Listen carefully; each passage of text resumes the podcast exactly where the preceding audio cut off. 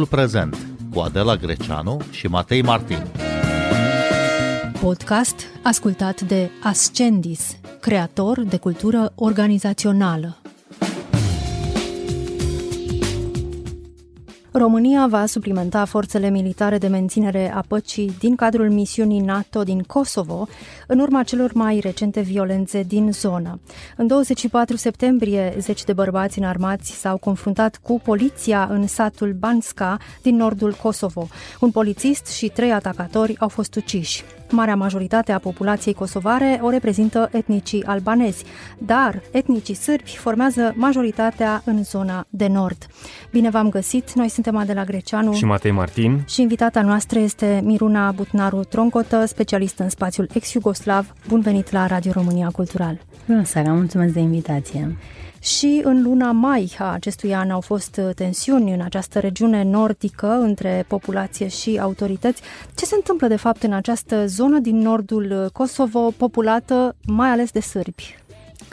Um, este o zonă tampon, dacă o putem numi așa, dar care amenință să devină Kosovoul din Kosovo, dacă putem să facem un mic joc de cuvinte, și anume um, această populație sârbă, majoritar sârbă, um, care este susținută și financiar și ideologic și din toate punctele de vedere de Belgrad, de statul care se consideră în continuare suveran în Kosovo, primește sprijin pentru a contesta autoritatea guvernului de la Priștina, da? Deși ei sunt și în acte și în locurile de muncă cetățeni ai Kosovo, conform Constituției Kosovo, ei primesc, au drepturi de reprezentare politică, ba chiar autorul atacului terorist de zilele trecute este un reprezentant politic în Parlamentul Kosovo. Cu toate acestea, ei se folosesc, sigur, de, de această breșă, de fapt, pentru a bloca politic Kosovo, pentru că Constituția Kosovo oferă o putere Uh, de blocaj minorității sârbe uh, și mesajul lor politic este unul simplu. Noi uh, nu considerăm că acest guvern este legitim, dar cu toate astea avem deschiderea de a coopera, însă vom face în Kosovo ceea ce a făcut Kosovo în Serbia, existând chiar și anumite amenințări de secesiune. Mai mult decât atât, iată, în cazurile în care poliția kosovară intervine, Mm, ei nerecunoscând legitimitatea acestora, e ca un fel de luptă între bande. Ne, niciuna din părți, de fapt, neconsiderând-o pe cealaltă ca fiind legitimă să apere zona. De multă vreme spunem uh, că Balcanii sunt butoi cu pulbere al uh, Europei. Uh, în anii 90 fostul spațiu Iugoslav a devenit butoiul cu pulbere al Balcanilor și acum apare cumva că acest butoi și-a redus din dimensiuni și s-a localizat în Kosovo. De ce tocmai acolo? Asta cred că e bine să nuanțăm. Mm, s-a localizat pentru că a fost localizat. Da?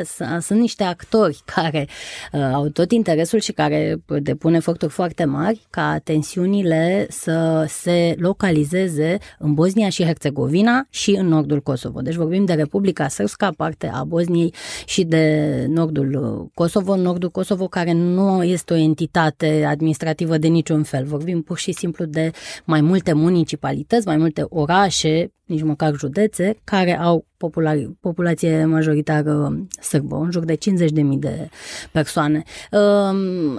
Nordul Kosovo, sigur, așa cum spuneam, este uh, o monedă de schimb foarte puternică a Serbiei în uh, procesul de normalizare a relației cu Kosovo pe care îl mediază Uniunea Europeană.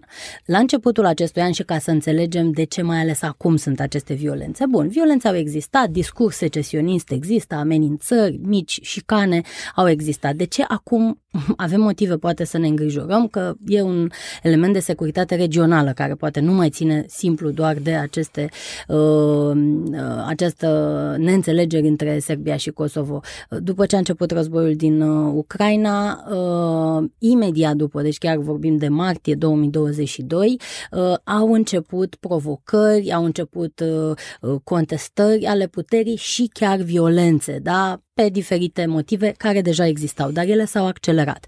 Și această coordonare a provocărilor în Bosnia și Kosovo, aproape coordonate, dar în același timp, a făcut mai mulți analiști să observe, sigur că acestea pot fi și niște diversiuni de securitate regională pe fondul războiului din Ucraina, tocmai ca actorii occidentali și partenerii transatlantici să nu mai știe exact unde să se uite și ce e mai grav mai întâi. Lucrurile s-au accelerat în 2022, în august am avut chiar, da, iarăși schimburi de uh, focuri de armă și uh, proteste tot în, în nordul Kosovo și asta pentru că uh, se aștepta o decizie finală, un acord între Serbia și Kosovo. Deci era pusă foarte multă presiune pe Serbia. Și atunci o metodă pentru Serbia foarte simplă, să spunem, și destul de eficientă uh, de a, uh, se, de a nu-și asuma că de fapt nu vrea să semneze acest acord, este de a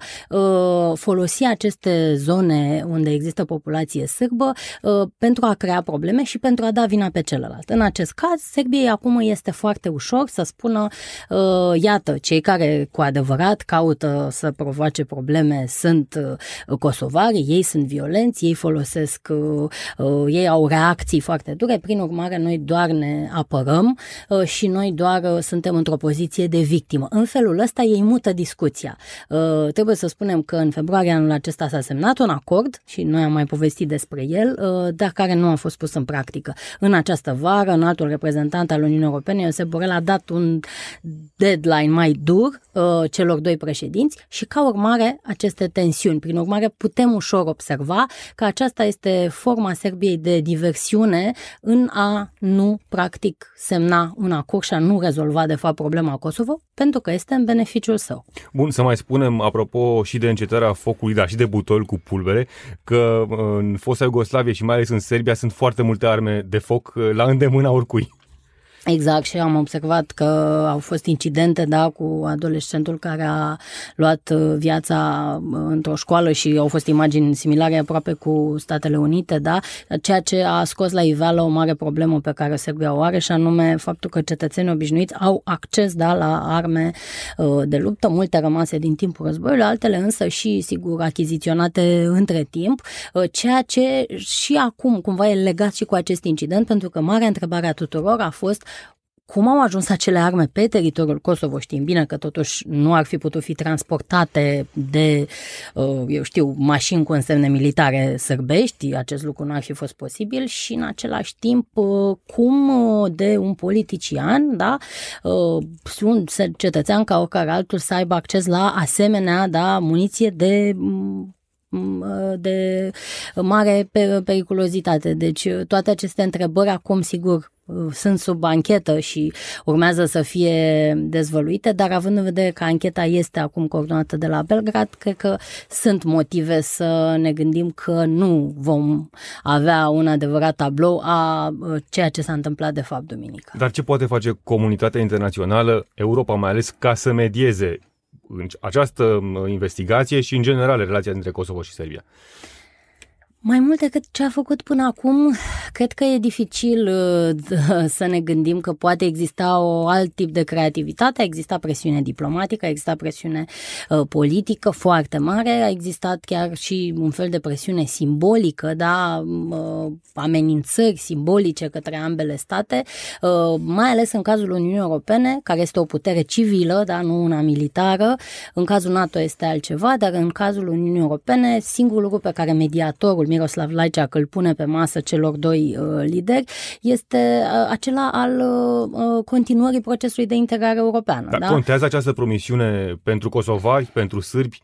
Pentru kosovari este esențială. Procesul de integrare europeană este foarte important pentru că, sigur, la este legat și ca un tip de legitimare și, sigur, din punct de vedere economic este crucial. Da, Kosovo nu are producție internă de aproape nimic și atunci fondurile europene pentru ele ei sunt vitale aproape ca și supraviețuire supraviețuire, dar și în cazul Serbiei, totuși Uniunea Europeană este cel mai mare donator extern, cu mult peste investițiile Rusiei, prin urmare, uh, în politica externă sârbă, găsim mereu menționat procesul de integrare europeană. În realitate, însă, în ultimii ani, se vede clar că aceasta nu mai este o prioritate decât la nivel retoric. Uh, Serbia colaborează și economic foarte mult cu China, colaborează cu Federația Rusă. Prin urmare, se pare că angajamentul lor de integrare europeană, cel puțin în practică, nu mai este atât de mare. De aceea această sperietoare nu a funcționat și uh, ne putem întreba ce poate oferi Uniunea Europeană mai mult de atât. NATO, în schimb, sigur, uh, poate, având în vedere că este garantul securității în Kosovo, prin misiunea de menținere a păcii KFOR, uh, la care și România contribuie, uh, poate avea, să zicem, niște poziții uh, mai coercitive. Momentan au fost doar niște Consiliul de Securitate al NATO a anunțat că se vor mări, da, se va mări numărul de trupe, se vor suplimenta, ceea ce este o formă de, da, de amenințare prin forță și au făcut apel la de escaladarea uh, tensiunilor. Uh, adevărata miză a, a acestui incident cred eu că este reacția NATO. Da? Putem clar să înțelegem că pentru Serbia în acest moment o șicană adusă NATO și o reacție militară uh, a NATO, de aceea și și-a făcut această desfășurare de forțe la granița Kosovo, ceea ce e contraintuitiv să faci asta înseamnă că nu, uh, nu te opui de fapt forțelor militare din Kosovo care sunt extrem de slabe, ci de fapt opoziția este uh, împotriva NATO, ori știm bine că Mm, Serbia a rămas cu această animozitate uriașă împotriva NATO după bombardarea Belgradului din 99 uh, și în contextul războiului din Ucraina putem înțelege că Serbia de fapt uh, prin uh, implicarea indirectă în, aceste, în acest incident își dorește de fapt o confruntare și a crea probleme suplimentare pentru NATO, nu pentru Uniunea Europeană. Văd oricum aici o dificultate, să-i spunem, tranzacțională cumva din partea Belgradului, din partea uh, Serbiei, adică avem pe de o parte promisiunea bunăstării europene și pe, alt, pe de altă parte nu necesitatea de a ceda Kosovo, un teritoriu important simbolic. Uh, ideea de a ceda Kosovo, iarăși, este un termen pe care probabil mai degrabă partea sârbă îl folosește. Nu vorbim aici de a ceda nimic, uh, pentru că nu, de, cu mult înainte de 1997, când au început, de fapt, epurările etnice în Kosovo, acel teritoriu nu mai era sub nicio formă în relație cu guvernul de la Belgrad, alta decât una abuzivă. Prin urmare, uh, vorbim mai degrabă ca Serbia să recunoască o stare de fapt și anume că uh, în urma unui genocid și în urma unui uh, da, uh, proces de anulare a drepturilor minorității albaneze care s-a întâmplat în anii 90 sub regimul autoritar al lui Milosevic, toate celelalte soluții propuse de comunitatea internațională Serbiei nu au fost acceptate de Serbia. Ori a spune că pur și simplu ești forțat să cedezi acel teritoriu nu corespunde faptelor istorice. Ceea ce trebuie Serbia în acest moment să recunoască este că este capabilă, poate fi capabilă ca în următorii ani să fie un uh, viitor stat membru al Uniunii Europene care să poată uh, colabora și coabita cu Kosovo, cu Bosnia și cu alte state fost cu Iugoslave. Condiția, cu condiția recunoașterii a unei realități recunoașterea unei realități uh, de 16 ani Kosovo este un stat în construcție, în reconstrucție, cu una dintre cele mai echilibrate constituții care apără drepturile minorităților, ceea ce Serbia nu este în acest moment. Serbia are o mare problemă în a, uh, în a relaționa cu alte minorități. Să dăm numai exemplul da, cel mai apropiat nou, da, al vlahilor, așa zis vlahilor, pe care Serbia îi consideră altceva și nu români și care nu au drepturi uh, egale, nu au drept la educație, nu au drepturi drepturi de organizare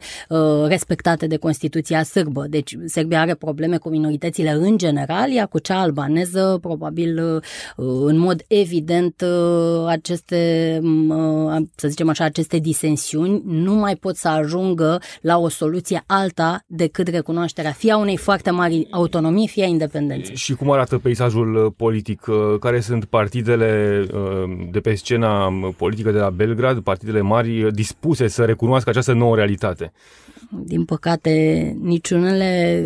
Am revenit ieri de la Belgrad, am fost o perioadă mai lungă, aproape două săptămâni acolo și uh, am putut să asist la o parte din dezbaterile cetățenilor, bine, a diferitelor grupuri. Am fost mai apropiată de societatea civilă de acolo și de cei care erau critici față de evenimentele din nordul Kosovo, dar am putut să văd și bucuria din mass media sârbă și felul în care mass media sârbă a descris evenimentele de acolo, numindu-i teroriști pe polițiștii din Kosovo lucru, uh, lucru foarte, în fine, interesant și, și ciudat. Dar, uh, pe de-o parte, avem cetățenii din uh, Serbia care, în, la ultim, la cele mai recente uh, sondaje, uh, 78% au spus că nu pot accepta independența Kosovo, ceea ce îți arată că un partid politic care și-ar asuma așa ceva ar pierde practic orice uh, tip de alegeri și uh, pe de altă parte avem opoziția mai moderată și mai democrată care în anumite declarații publice e mai radicală decât Vucic. Uh, atât, uh, mai ales cea, sigur, uh, radical de dreapta pentru că partide de stânga mai moderate nu, nu există. Uh, prin urmare, la cum arată uh, spectrul politic uh, dar și cel civic, uh, unde pozițiile pro-europene sunt anemice față de pozițiile pro-ruse. Vorbim aici, sigur, de uh, cetățeni care poartă tricouri cu figura lui Vladimir Putin, care se amuză punând Z, Z uh, simbolul invaziei din Ucraina pe grafitiurile din Belgrad și așa mai departe, gesturi simbolice care, încă o dată, îți arată că nu vorbim doar un artefact al unui grup de uh, politicieni, ci de o realitate social-politică complexă în care, într-adevăr, independența Kosovo este văzută strict prin grila ideologică naționalistă a partidului de la guvernare. Dar aveți uh, vreo explicație, Miruna Tronco Tăbudnaru, uh, în legătură cu această situație și cu acest radicalism de dreapta al sârbilor? Da, unul din ele este izolarea față de realitățile comunității albaneze. Uh, pentru că uh, sârbii, majoritatea dintre ei nu vorbesc albaneză, uh, tot ceea ce știu despre ce se întâmplă în Kosovo, ce se, s-a întâmplat în ultimii 15 ani, foarte puțin dintre ei călătoresc în Kosovo, da? Mulți se simt uh, în pericol, da? Și am chiar cunoscuți apropiați care spuneau că nu ar putea să meargă la un eveniment cultural la Priștina, le-ar fi foarte teamă să ia un taxi, să... Uh, prin urmare am putut, pot să, pot să înțeleg că această izolare, da, faptului că nu există contacte, unul datorită impedimentului uh, limbii, și în același timp uh, al filtrelor ideologice de ambele părți care demonizează cealaltă parte, această izolare uh, te face cumva, sigur, să rămâi pradă uh, mai degrabă unei realități ficționale cu care tu ești hrănit, da? Tot ce auzi despre Kosovo sunt elemente ale mediei locale, ale mediei sârbe, există foarte puține proiecte de cooperare în care, nu știu, elevi din Belgrad să se ducă la Priștina și invers și atunci lipsa contactelor chiar și în mediul uh, activist sau chiar și în mediul cultural, uh, face ca, sau ele fiind anemice, nefiind la nivel mai mare, uh, face ca cele două părți să se teamă una de cealaltă, astfel încât când există frică și când tu nu cunoști de fapt realitățile de acolo, lucru care de altfel a fost valabil și în anii 90 când Milosevic a luat dreptul constituțional de autonomie al Kosovo. Cetățenii sârbi, iugoslavi, nu știau prin ce uh, violențe și prin ce uh, acțiuni de reprimare și ce repercursiuni uh, enorme au avut această acțiune a lui Milosevic. Ei n-au știut prin ce suferințe au trecut făcut uh, cetățenii albanezi. De curând au, au început să apară filme, documentare, cărți, memorii ale uh, albanezilor care au descris teroarea în care au trăit în uh, anii 90. Ori fără a fără să înțelegi acest context, evident că îl portretizezi pe orice kosovar ca fiind un paramilitar însetat și dornic de secesiune, de sim, din simpla dorință de uh, opoziție și de libertate, nici de cum uh, să nu înțelegi uh, contextul uh, foarte, foarte complex al situației din Kosovo. Să ne întoarcem la nordul Kosovo. Sârbii de acolo, care sunt majoritari, își doresc înființarea unei asociații a municipalității autonome din zona unde sunt ei majoritari, conform unui acord negociat la Bruxelles în 2013. Uniunea Europeană îl acuză pe premierul kosovar Albin Kurti că nu a înființat această asociație. De ce ezită premierul kosovar să pună în aplicare acordul negociat la Bruxelles? Pentru că premierul Albin Curti uh, respectă Curtea Constituțională a Kosovo, ceea ce bănuiesc că ar trebui să facă orice lider de stat. Curtea Constituțională a Kosovo a dat o decizie în 2017, analizând propunerea de realizare a acestei asociații a municipalităților sârbești, spunând că ea este împotriva Constituției Kosovo, nu respectă o serie de prevederi ale Constituției. Prin urmare, partea kosovară a spus foarte simplu, noi vă propunem ceva similar unei asociații, dar conforme cu Constituția noastră, așa cum au toate municipalitățile din Kosovo. De ce să fie municipalitățile sârbe uh, într-o altă poziție decât toate celelalte municipalități, unde există și alte minorități, Uh, în, uh, în Kosovo.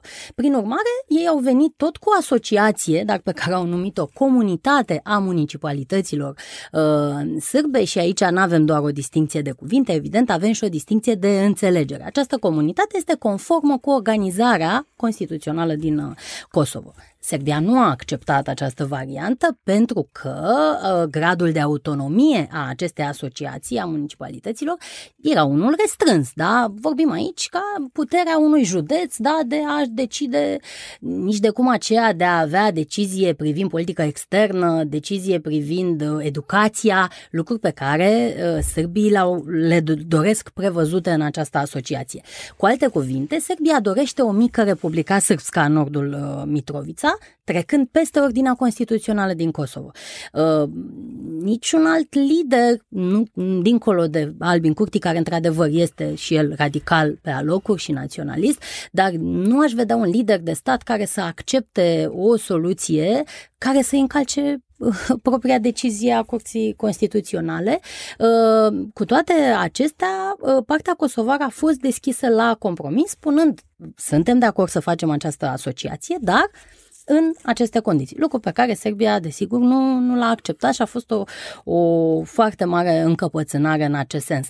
Arătându-ne încă o dată că miza creării acestei asociații nu este una doar de reprezentarea drepturilor sârbilor, adică de protecția sârbilor, ceea ce ne-am putea gândi, da, împotriva unor abuzuri, să zicem, ale kosovarilor, ci se dorește ca această asociație să aibă o influență de veto, de blocaj care să țină Kosovo de fapt captivă în politica Belgradului. Aceasta fiind principala condiție pe care Vucic a pus-o ca să semneze acordul.